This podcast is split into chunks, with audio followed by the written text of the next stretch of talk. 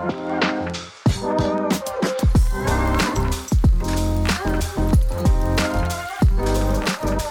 ดีครับ ยินดีต้อนรับเข้าสู่พอดแคสต์ข่าว Apple ผมแบงค์จาก Apple Forward ครับสำหรับในตอนนี้เราจะมาเก็บตกข้อมูลที่ถูกเปิดเผยออกมาหลังจากที่งาน Event Peak Performance จบไปนะครับ โดยข้อมูลเหล่านี้เป็นข้อมูลที่อ่า Apple ไม่ได้พูดในงาน แต่ว่าหลังจากงานจบลงอะ ก็จะมีข้อมูลต่างๆ หลุดมาไม่ว่าจะเป็นผลทดสอบ ข้อมูลต่างๆ นู่นนี่นั่น ซึ่งแต่ละอย่างเป็นข้อมูลที่น่าสนใจทั้งนั้นเลย ในวันนี้เราเลยจะเอาข้อมูลนี้มาบอกกันนะครับสำหรับเรื่องแรกเลยนะครับ มีผลทดสอบความแรงของ iPhone SE 3 ออกมาแล้ว โดยมันมีคะแนนพอๆกับ iPhone 13 อันนี้ไม่แปลกใจเพราะว่ามันเป็นชิป A15 Bionic ตัวเดียวกันเนี่ย แต่ที่น่าแปลกใจคือ มันแรงกว่าสมาร์ทโฟน Android ทุกเครื่องที่มีอยู่ในตอนนี้ รวมถึงเรือธงด้วย แม้ iPhone SE 3จะมีราคาเพียงแค่ 15,900 บาทเท่านั้น ต้องบอกก่อนนะครับว่า iPhone SE 3เนี่ย มาพร้อมกับดีไซน์เดิมแบบ iPhone SE 2 เป๊ะๆเลย ซึ่งมันก็คือดีไซน์เดียวกับตอน iPhone 6นั่นแหละ เรียกว่า Apple อะใช้คุ้มเลย จะเปลี่ยนแค่ไส้ในใหม่ก็เท่านั้นแหละ คือเป็นชิป A15 Bionic ตัวเดียวกับบน iPhone 13 iPhone 13 Pro ซีรีส์ iPhone 13 ทั้งหมด รวมถึงรองรับ 5G ด้วย ซึ่งแน่นอนอทุกคนก็สงสัยนะครับว่าาการยกชิป A15 Bionic บน iPhone 13 มาไว้บน iPhone SE 3 เนี่ย มันจะมีอะไรแตกต่างกันหรือเปล่า โดยในคะแนน Geekbench ที่เผยออกมาณตอนนี้นะครับ iPhone SE 3 เนี่ย มีคะแนนในส่วนของ Single Core ที่ 1,695 คะแนน และคะแนนในส่วนของ Multi Core ที่ 4,021 คะแนน ซึ่งเป็นคะแนนที่ไม่หนีจาก iPhone 13 รุ่นธรรมดามากนะครับ โดยในรุ่นนั้นทำไปได้ที่ 1,686 คะแนนในส่วนของ Single Core และอ่า4,489 คะแนนในส่วนของ Multi Core ซึ่งความแตกต่างในส่วนของ Multi Core เนี่ยผมว่าอาจจะมาจากาแผงวงจรข้างใน การระบายความร้อนอะไรอย่างเงี้ย เลยทำให้อ่า iPhone SE 3อาจจะมีคะแนน Multi Core ที่ต่ำกว่า iPhone 13 ธรรมดาอยู่หน่อยนึงอ้อในส่วนของแรมนะครับ iPhone SE 3เนี่ยมาพร้อมกับแรม4 g b เท่ากับ iPhone SE iPhone 13 mini และ iPhone 13 ธรรมดาเลย ในส่วนของ iPhone 13 Pro อะเขามาพร้อมกับแรม6 g b มันเหนือกว่าอยู่แล้ว ไอเรื่องเนี้ยผมว่ามันไม่เซอร์ไพรส์เท่าไหร่ คือมันเป็นชิปเดียวกันใช่ไหมคะแนนมันก็ต้องพอๆกัน อาจจะมีต่างกันนิดๆหน่อยๆ เพราะว่าเรื่องระบายความร้อนเรื่องแรมอ่าเรื่องออดีไซน์ logic board ภายในอะไรเงี้ยมันเป็นเรื่องที่เข้าใจได้ แต่ที่น่าแปลกใจที่น่าเซอร์ไพรส์ก็คือ มันอะมีความแรงที่แรงกว่าเรือธงของทางฝั่ง Android อีก คือต้องบอกกันก่อนว่าในปัจจุบันอะ flagship หรือว่าสมาร์ทโฟนเรือธงของทางฝั่ง Android เนี่ย ส่วนใหญ่จะมาพร้อมกับชิป Snapdragon 8 Gen 1ซึ่งไอชิป Snapdragon 8 Gen 1เนี่ย ทำคะแนน Geekbench ในส่วนของ Single Core เฉลี่ยอยู่ที่ประมาณ 1,235 คะแนน และ Multi Core อยู่ที่ 3,827 คะแนนเท่านั้น ซึ่งมันน้อยกว่า iPhone SE 3 ที่มีราคาเพียงแค่ 15,900 บาทอีก ทั้งทั้งที่เรือธง Android อะ คือแฟลกชิปเลยนะ ไม่นับรุ่นกลางนะ เพราะว่าอย่าลืมว่าขนาดเรือธงขนาดแฟลกชิปที่ใช้ Snapdragon 8 Gen 1ยังแพ้ ไอ่า iPhone SE 3เลย ซึ่งรุ่นพวกรุ่นพวกนั้นมีราคาอย่างต่ำๆคือ30,000 40,000กันทั้งนั้นนะแต่ประสิทธิภาพมันมันกลับน้อยกว่าไอ่า iPhone SE 3อีก แต่แต่แต่สิ่งที่ผมจะบอกก็คือมันแรงกว่าก็จริง แต่ว่าการใช้งานจริงผมว่ามันมันอาจจะไม่ได้แตกต่างกันขนาดนั้นนะคือคือใช่ iPhone SE 3มันมาพร้อมกับชิป A15 Bionic ที่ตอนนี้เป็นชิปที่แรงที่สุดในสมาร์ทโฟน แต่ว่า ชิป Snapdragon 8 Gen 1มันก็ไม่ได้แย่ขนาดที่จะเล่นเกม ดูหนังฟังเพลงแล้วกระตุก ถ้าใช้งานทั่วไปอะรวมถึงผมว่าเล่นเกมหนักๆบน Android Android อะชิป Snapdragon 8 Gen 1ก็มีปัญหาด้วย แล้วผมว่ามันอยู่ที่ตัวผู้ใช้เองด้วยคือผมมองว่าคนที่ใช้เรือธง Android อยู่ หรือระดับกลางก็ได้ต่ำลงมา 20,000 หน่อยๆ ที่เนือเนือๆที่ราคาเหนือกว่า iPhone SE 3อยู่เนี่ย ก็คงจะไม่มอง iPhone SE 3แล้ว เพราะผมให้เหตุผลนี้ iPhone SE 3อะ มีความแรงที่แรงกว่าสมาร์ทโฟนทุกเครื่องบน Android ก็จริง แต่ต้องไม่ลืมว่าทุกอย่างของมันที่นอกเหนือจากชิปอะตกรุ่นหมดเลย ดีไซน์เป็นดีไซน์เก่า ขอบบนขอบล่างยังหนาอยู่เลย ยังมีปุ่ม Home อยู่เลย เป็นดีไซน์เดียวกับอ่า iPhone 6ที่เปิดตัวมาในปีไหนอะ2014ป่ะนี่กี่ปีแล้วอะเกือบ 10 ปีแล้วอะ8ปีแล้วอะเป็นดีไซน์ของเมื่อ 8 ปีที่แล้วอะเนี่ยเห็นปะชิปแรงก็จริงแต่ดีไซน์ยังเก่ากล้อง มาพร้อมกับกล้องเดียว 12 ล้านพิกเซล ที่ก็ยังเป็นกล้องที่ผมคาดว่าจะเป็นตัวเดียวกับ iPhone SE 2 ด้วย ไม่มีการอัปเกรดอะไร รวมถึงปุ่ม Home Touch ID สแกนนิ้วมือก็ยังเป็นอยู่บนปุ่ม Home อยู่อะไม่ได้เหมือนสมาร์ทโฟน Android สมัยนี้ที่อยู่ใต้จอ คือแน่นอน iPhone SE 3 มีชิปที่แรงกว่าอ่าสมาร์ทโฟน Android ทุกรุ่นจริง ๆ แต่ว่าทุกอย่างมันแย่กว่าหมด คือแน่นอนถ้า เป็นผู้ใช้บางคนที่ชอบถ่ายรูป ชอบเล่นโซเชียล ชอบลงรูป แต่ว่าไม่ได้เล่นเกม iPhone SE 3ก็ดูจะเป็นตัวเลือกที่ไม่ดีถูกไหมคือผมว่ามันอยู่ที่ผู้ใช้งานแล้วแหละว่าจะสนใจส่วนไหนมากกว่า ถ้าสนใจความแรง อยากได้การอัปเกรดแบบ 5 ปี 6 ปี แน่นอน iPhone SE 3จะได้การจะได้รับการอัปเดต iOS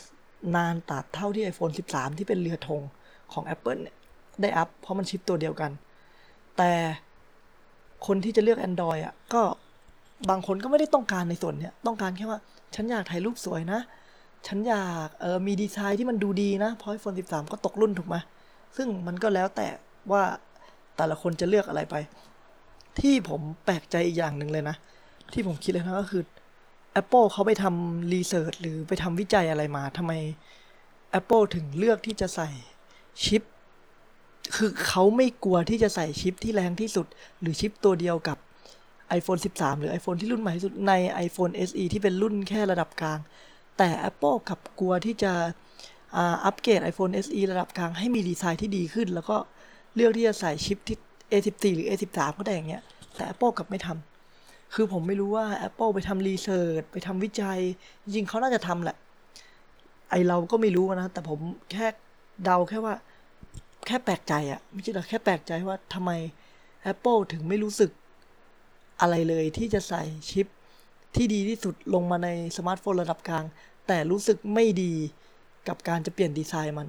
แน่นอนงานวิจัยของ Apple อาจจะเจอแบบว่า มีผู้ใช้งานบางคนต้องการปุ่ม Home อยู่ มีผู้ใช้งานบางคนที่คุ้นเคยกับสมาร์ทโฟนเก่าๆ และอยากได้ทรงเก่าๆ แต่ความแรงใหม่ๆ หรืออะไรก็แล้วแต่ที่ Apple ทำ research แต่ว่าสุดท้ายเนี้ย ผมก็ต้องบอกว่า iPhone SE 3อะมันก็ขายได้ค่อนข้างดีนะ เมื่อเทียบกับ mid mid range ของสมาร์ทโฟน Android ตัวอื่นๆอะ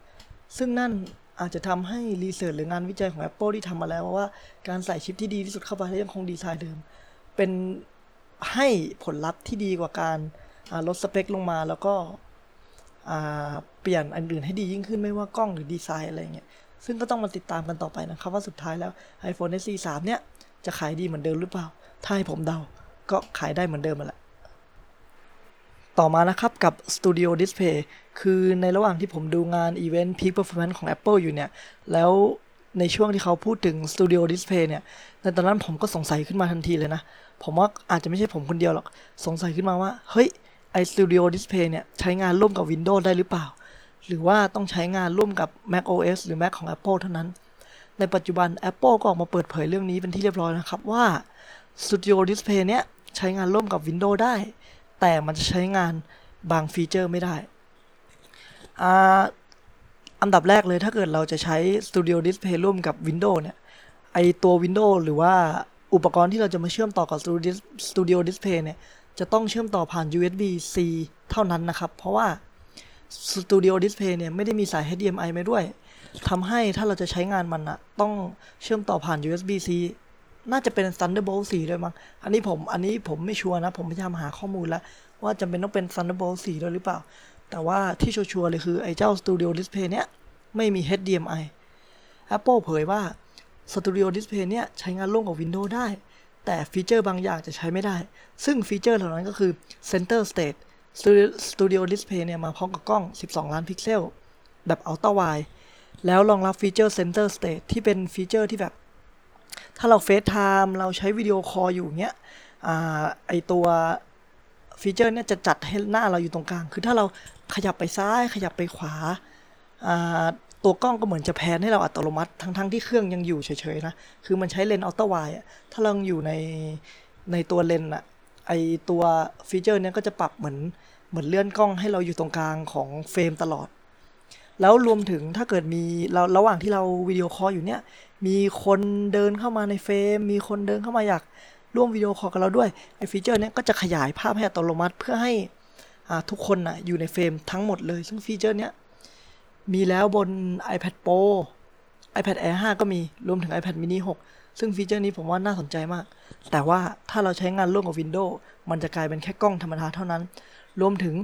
Dolby Atmos และ Spatial Audio ที่เป็นการฟังเพลงแบบรอบทิศทาง ผมชอบมากเลยนะฟีเจอร์เนี่ย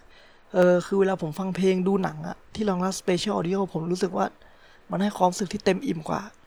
ซึ่งไอ้เจ้าลำโพง Studio Display เนี่ยก็รองรับด้วย แต่ถ้าใช้งาน Windows เหมือนเดิม Apple บอกว่ามันจะกลายเป็นเพียงแค่ลำโพง เตอริโอธรรมดาเท่านั้นไม่รองรับ Dolby Atmos และ Spatial Audio รวมถึงฟีเจอร์เรียกใช้ Siri และ Two Tone ที่เป็นการปรับอุณหภูมิ หน้าจอให้เข้ากับสิ่งแวดล้อม อันเนี้ยก็ไม่ทำงานด้วย เรื่องนี้ผมว่าน่าแปลกใจนะ คือ Studio Display มาพร้อมกับชิป A13 Bionic ที่ควบคุมฟีเจอร์ต่างๆ ที่ผมว่ามาทั้งหมดเนี้ย Center Stage Spatial Audio Two Tone เรียก Siri เอ่อฟีเจอร์เหล่านี้ควบคุมโดยชิป A13 Bionic ซึ่งในเมื่อชิปตัวนี้มันควบคุมไอ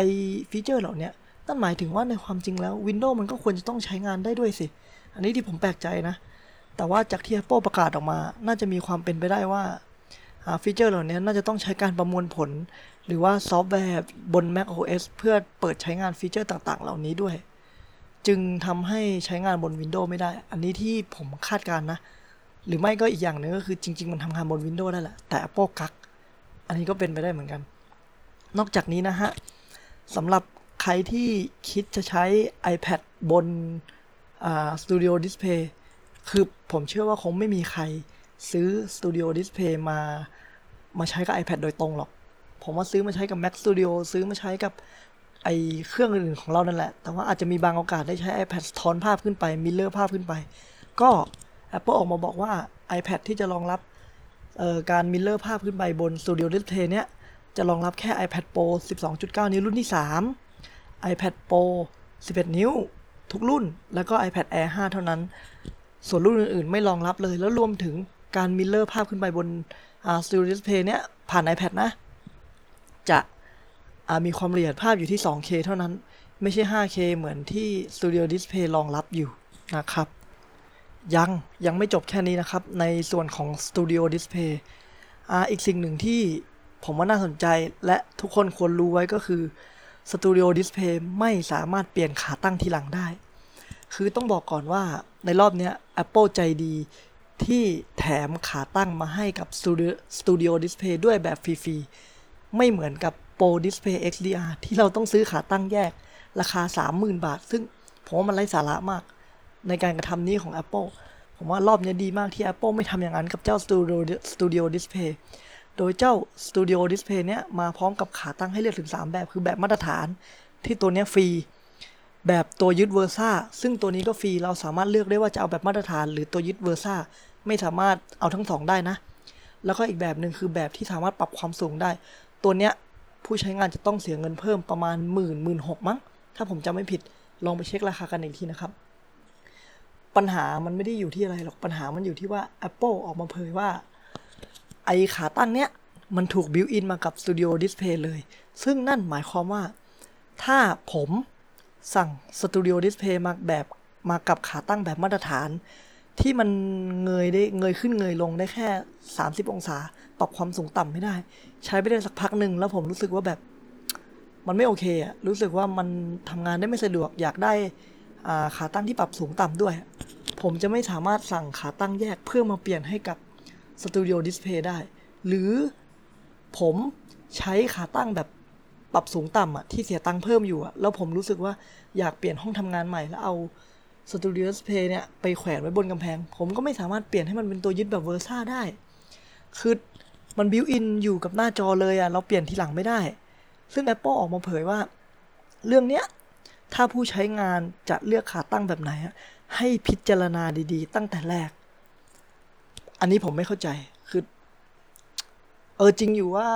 มันมีโอกาสน้อยจริงแหละ ที่หลายๆ คนจะเปลี่ยนขาตั้งหน้าจอ แต่ว่ามันก็มีโอกาสเป็นไปได้ใช่ไหมแล้วคนบางคนเขาในตอนแรกซื้อแบบ ขาตั้งมาธรรมดาแล้วอยู่ๆในอนาคตอาจจะเปลี่ยนห้องทำงานใหม่ อยากจะไปแขวนไว้บนกำแพง ผมว่าเขาก็มีสิทธิ์ทำได้นะ แต่ว่ากับสตูดิโอดิสเพย์เนี่ยมันมันทำไม่ได้ เพราะฉะนั้นผมมองว่า ใครที่ซื้อไปแล้ว ก่อนอื่นเลยต้องขอแสดงความเสียใจด้วย คุณต้องอยู่กับขาตั้งเนี้ยไปอีกนาน แต่สำหรับใครที่มีแผนว่าจะซื้อในอนาคต ผมก็อยากจะบอกว่าให้ลองคิดดีดีๆนะครับว่า ขาตั้งที่เรากำลังจะซื้ออะมัน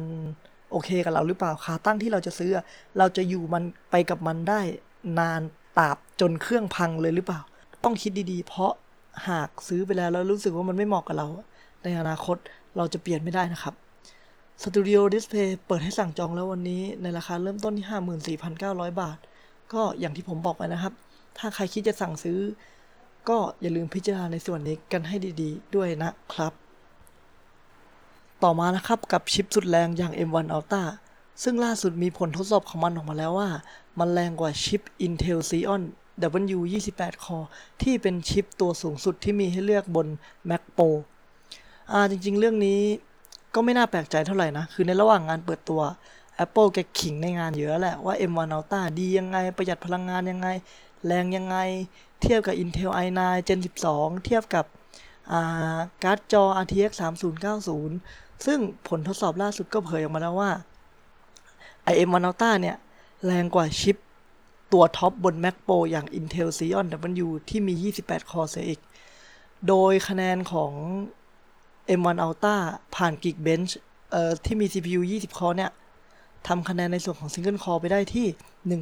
1,793 คะแนน และ 24,055 คะแนนในส่วนของ Multi Core ซึ่งเมื่อเทียบกับชิปที่แรงที่สุด ที่มีให้เลือกบน Mac Pro อย่าง Intel Xeon X เรียกได้ว่านำห่างพอสมควรเลยอะเพราะมันทำคะแนนในส่วนของ Single Core ไปได้แค่ 1,152 และในส่วนของ Multi Core อยู่ที่ 19,951 คะแนน โดยจากผลทดสอบดังกล่าวเนี่ย แสดงให้เห็นว่าชิป M1 Ultra เนี่ย แรงกว่า Intel Xeon W ถึง 21%ในส่วนของ Multi Core และสูงกว่า 56%ในส่วนของอ่า Single Core จริง ๆ เรื่องนี้ผมไม่ค่อยแปลกใจเท่าไหร่นะ อย่างที่ว่าไปว่าช่วงหลังๆอะตั้งแต่ Apple เปิดตัว M1 ที่เป็นชิปสถาปัตยกรรม ARM ผลิตขึ้นโดย Apple Silicon เนี่ย มันค่อนข้างทำได้ดีอย่างมากอะผมเลยไม่แปลกใจว่าผลทดสอบมันจะออกมาเป็นอย่างเงี้ยที่ว่า M1 Ultra ทำได้ดีกว่า Mac Pro ชิป Intel Xeon W ที่มี 28 คอ ทั้งๆทที่ M1 Ultra มีแค่ 20 คอเองนะ เรื่องนี้ผมไม่แปลกใจ แต่ที่ผมแปลกใจก็คือทำไม Apple ยังขาย Mac Pro อยู่ คือผมต้องบอกก่อนว่าในปัจจุบันน่ะ Mac Pro ที่ยังใช้ชิป Intel อะ มีราคาเริ่มต้นอยู่ที่ 189,900 ซึ่งอันนี้คือตัวราคาเริ่มต้นนะ อย่างที่ผมบอกค่ะว่าในผลทดสอบเนี้ย เทียบกับ Intel Xeon W แบบ 28 คอที่เป็นตัวสูงสุด ซึ่งถ้าเกิดเราอัพไอ้เจ้า Mac Pro ตัวเนี้ยให้เป็นชิปที่ผมว่ามาเนี่ย มันจะมีราคาอยู่ที่ 434,900 บาท และการอัพครั้งเนี้ยเป็นการอัพ แค่ชิปเท่านั้นนะ ผมขอย้ำว่าชิปเท่านั้น หน่วยความจำยังเป็นแบบเดิมคือ เริ่มต้นที่32กิ๊กอ่ากราฟิกเป็นการ์ดจอตัวเริ่มต้นเหมือนเดิม Radeon Pro W5500X รวมถึง SSD ก็เป็นตัวเริ่มต้นเหมือนเดิมที่ 512กิกคือทุกอย่างเริ่มต้นหมดอะปรับแค่ชิปให้เป็นตัวสูงสุดอะ Mac Pro ตัวเนี้ยก็ล่อไป 4 3 0 0 0แล้วอะแต่ว่าเมื่อเทียบกับ Mac Studio อะ เมื่อเราปรับทุกอย่างให้สุดเลย M1 Ultra CPU 20 คอ GPU 14คอ Neural Engine 32 คอ หน่วยความจำเพิ่มเป็น 128 กิก แล้วก็ SSD 8 t b ซึ่งผมไม่รู้มีใครเลือกตัวเลือกนี้หรือเปล่านะ พอปรับทุกอย่าง Max สุดของ M1 Studio ไม่ใช่ M1 Studio สิ ผมปนกันมั่วละ Max Studio มันจะมีราคาอยู่ที่ 279,900 บาท คือ เนี่ยแหละคือที่ผมแปลกใจ Mac Studio ปรับทุกอย่างสุดยังมีราคาถูกกว่า Mac Pro ที่เปลี่ยนชิปอย่างเดียวเท่านั้นให้เป็นตัวสูงสุดถึงเกือบครึ่งครึ่งแต่ปัญหาคือ Mac Studio กับแรงกว่าด้วย เนี่ยคือเหตุผลที่ผมงงว่าทำไม Apple ถึงยังขาย Mac Pro อยู่ คือเหตุผลเดียวที่ผมพอจะคิดออกในตอนนี้นะ เป็นเหตุผลเดียวเท่านั้นเลย คือผมว่าน่าจะเป็นความเข้ากันได้ของโปรแกรมมากกว่า คือคนที่ต้องการพลังประมวลผลระดับ Mac Studio ระดับ Mac Pro เนี่ย ผมว่าน่าจะเป็นคนที่ทำงานอยู่ในวงการฮอลลีวูดวงการภาพยนตร์วงการเพลงแบบแบบระดับสตูดิโอจริงจังจริงจังเนี่ยที่ที่มันมีโปรแกรมเฉพาะของพวกเขาอะการประมวลผล 3D โปรแกรมการเรนเดอร์อะไรที่มันเป็นการเฉพาะของพวกเขา ซึ่งผมว่าโปรแกรมเหล่านี้มีความเป็นไม่ได้ที่ยังไม่รองรับสถาปัตยกรรม ARM บนที่ Apple ใช้บน M1 M1 Ultra ทำให้ถ้าเกิดซื้อ Mac Studio ไปอะ อาจจะต้องรันโปรแกรมผ่าน Rosetta 2 ที่ถ้ารันผ่านมันใช้ได้ก็จริง แต่ว่ามันจะสูญเสียพลังงานไปอะทำให้ผมว่าเหตุผลเดียวที่ผมคิดว่า Apple ยังเก็บ Mac Pro อยู่คือ มันน่าจะขายคนในอุตสาหกรรมเหล่านี้ได้ที่ต้องการพลังประมวลผลที่สูง และความเข้ากันได้ที่ดีที่สุดกับโปรแกรมที่เขาใช้อยู่ ซึ่งจะไปเลือก Mac Studio ก็ไม่ได้ เพราะว่าโปรแกรมเหล่านั้นยังไม่รองรับ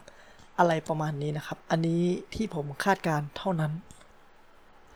เมื่อเราพูดถึง Mac Studio กับ Mac Pro แล้วต่อมาเราก็พูดถึง Mac Studio กันต่อเลยดีกว่า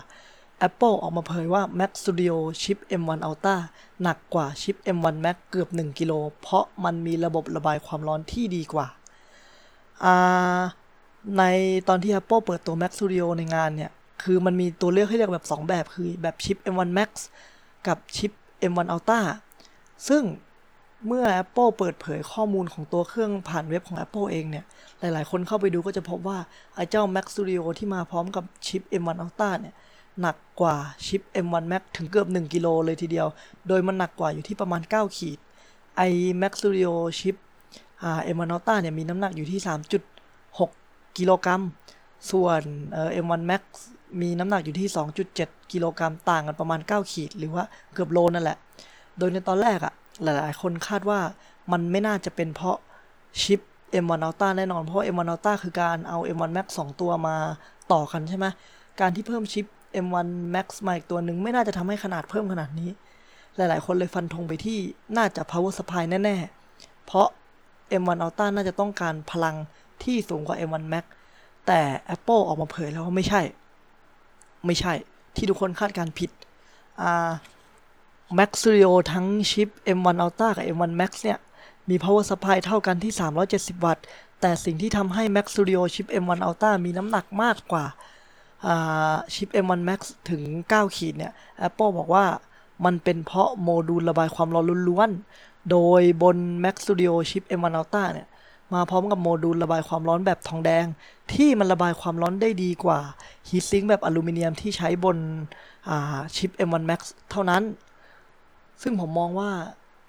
Apple น่าจะเรียนรู้เรื่องนี้จากไอ้ Mac Pro รุ่นถังขยะอวกาศ ไอ้ Mac Pro รุ่นถังขยะอวกาศในตอนนั้นอะผู้ใช้งานที่ซื้อไปต่างบ่นเป็นเสียงเดียวกันแล้วมันมีปัญหาเรื่องความร้อน พอใช้งาน render งานหรือทำอะไรหนักๆอะความร้อนสะสมในนั้นเยอะมากทำให้สุดท้ายแล้วประสิทธิภาพมันก็ลดลง เพราะว่าความร้อนมันเยอะระบายความร้อนไม่ทันก็ลดลงใช่ไหมคือผมว่า Apple น่าจะเรียนรู้จากตอนนั้นแหละ คือถ้าใครลองดูหรือดูคลิปเปิดตัว Mac Studio ไปแล้วนะจะเห็นว่าครึ่งหนึ่งของตัวเครื่องอะครึ่งหนึ่งของความสูงอะมัน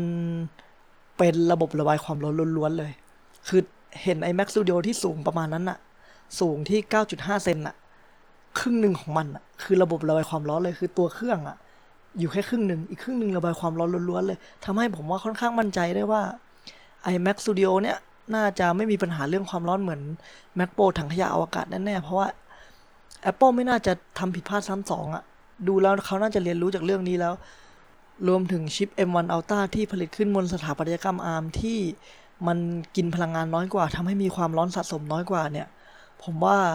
ไอ้เจ้า Mac Studio ชิป M1 Ultra เนี่ยไม่น่าจะมีปัญหาเรื่องความร้อนสะสมเหมือนเจ้า Mac Pro รุ่นถังขยะอวกาศแล้วนะครับ ต่อมานะฮะ เราจะมาพูดถึงอุปกรณ์ที่ Apple ไม่ได้เปิดตัวไปในงาน Event Peak Performance ที่ผ่านมา แต่ว่าวางขายหลังจบงาน ซึ่งอุปกรณ์เหล่านี้ก็คืออุปกรณ์เสริมนั่นเอง โดยอย่างแรกเลยคือ Apple ประกาศขาย Magic Keyboard Magic Trackpad และ Magic Mouse สีดำในราคาที่แพงขึ้นกว่าสีขาว 700 บาทแล้วครับอาใครที่จะฟังข่าวเนี้ยตอนแรกอาจจะสงสัยว่าทำไมมันแพงขึ้นมันมีอะไรไม่เหมือนเดิมทำไมสีดำถึงแพงกว่าสีขาว 700 บาทอย่างที่ผมพูดไปคำตอบก็คือ ไม่มีเลยครับ ทุกอย่างเหมือนเดิมหมดเลย คือ Magic Trackpad สีขาว Apple ขายอยู่ในราคา 4,190 บาท พอเป็นสีดำขาย 4,890 บาท Magic Mouse สีขาวขายอยู่ที่ 2,490 บาท สีดำขายอยู่ที่ 3,190 บาท Magic Keyboard พร้อม Touch ID ขายอยู่ที่ 5,890 บาท พอเป็นสีดำขายอยู่ที่ 6,590 บาท ทั้งๆทที่ไม่มีอะไรใหม่เลย คือ ยิ่ง Magic Mouse นี่น่าโกรธมาก เพราะมันยังมาพร้อมกับดีไซน์ที่เราจะต้องชาร์จแบบพลิกมันขึ้นมาชาร์จอยู่ดีอะคือใครที่มีหรือเป็นเจ้าของไอ้ Magic Mouse รุ่นนี้อยู่อะซึ่งรวมถึงผมด้วย จะรู้ถึงความลำบากเมื่อใช้ใช้มันไปแล้วแบตมันหมด เวลาเราจะชาร์จไปแล้วใช้ไปมันทำไม่ได้ เพราะมันต้องพลิกกลับมาแล้วก็ชาร์จ ซึ่งเราก็ต้องเสียเวลารอไป5นาที10นาที ซึ่งตอนนั้นมันเขาเรียกว่าอะไรดี บางทีเราทำงานอยู่เหมือนกับว่า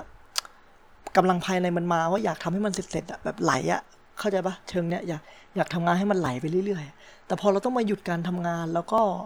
ชาร์จมัน5นาที10นาที เพียงแค่5นาที10นาทีอาจจะมองว่ามันเล็กน้อยนะ แต่บางทีมันตัดความรู้สึกที่อยากทำงานออกไปได้เลย คือบางทีมันมันมันรู้สึกว่าแบบโอ้ยไม่อยากทำแล้วพักพักห้าทีสิบนาที แล้วกลับมาทำงานต่อเอออารมณ์ในการทำงานมันก็ต่างไปแล้วอะซึ่งผมก็ไม่เข้าใจว่านี่ปี 2022 แล้วทำไม Apple ยังไม่แก้เรื่องนี้อีก เออแกทำแค่ออกแนวว่าเปลี่ยนจากสีขาวเป็นสีดำแล้วก็เพิ่มเงิน 700 บาท แล้วก็ให้ผู้ใช้งานไปเสียตังค์เพิ่มกันถ้าอยากได้ ผมก็ไม่รู้ทำไมว่า Apple ทำอย่างนี้เหมือนกันนะ คือ ผมว่ามันมีอยู่แล้วคนที่ยอมจ่าย เอาจริงๆ ถ้าเกิดว่า Magic Mouse ของผมตอนนี้พังอะ่ะ ผมยอมซื้อสีดำนะ แพงกว่า 700 บาทก็จริง แต่คือพอดีผมเป็นคนชอบสีดำไง ผมว่ามันดูสวยกว่า ผมว่า Apple ก็คงจะเอามาขายคนอย่างนี้แหละ เอามาขายคนอย่างผมแหละว่า อ้าว ถ้าอยากได้สีดำก็เพิ่มมา700บาทนะทั้งนั้นที่มีอะไรไม่มีอะไรต่างกัน ผมว่า ไม่รู้อะคือจะว่าน่าเกลียดไหมก็น่าเกลียดแหละ แต่ว่าจะว่าว่าเรายอมจ่ายไหม ก็ต้องบอกว่ายอมจ่ายครับสำหรับอุปกรณ์เสริมอีกชิ้นหนึ่งที่รับการพูดถึงอยู่พอสมควรเช่นกันเลยนะครับ ก็คือสาย USB-C แบบ Thunderbolt 4 ความยาว 3 เมตร เพราะ Apple วางขายมันในราคาถึง 5,390 บาท ใช่ฟังไม่ผิดครับ สาย USB-C แบบ Thunderbolt 4 ความยาว 3 เมตร Apple วางขายมันในราคา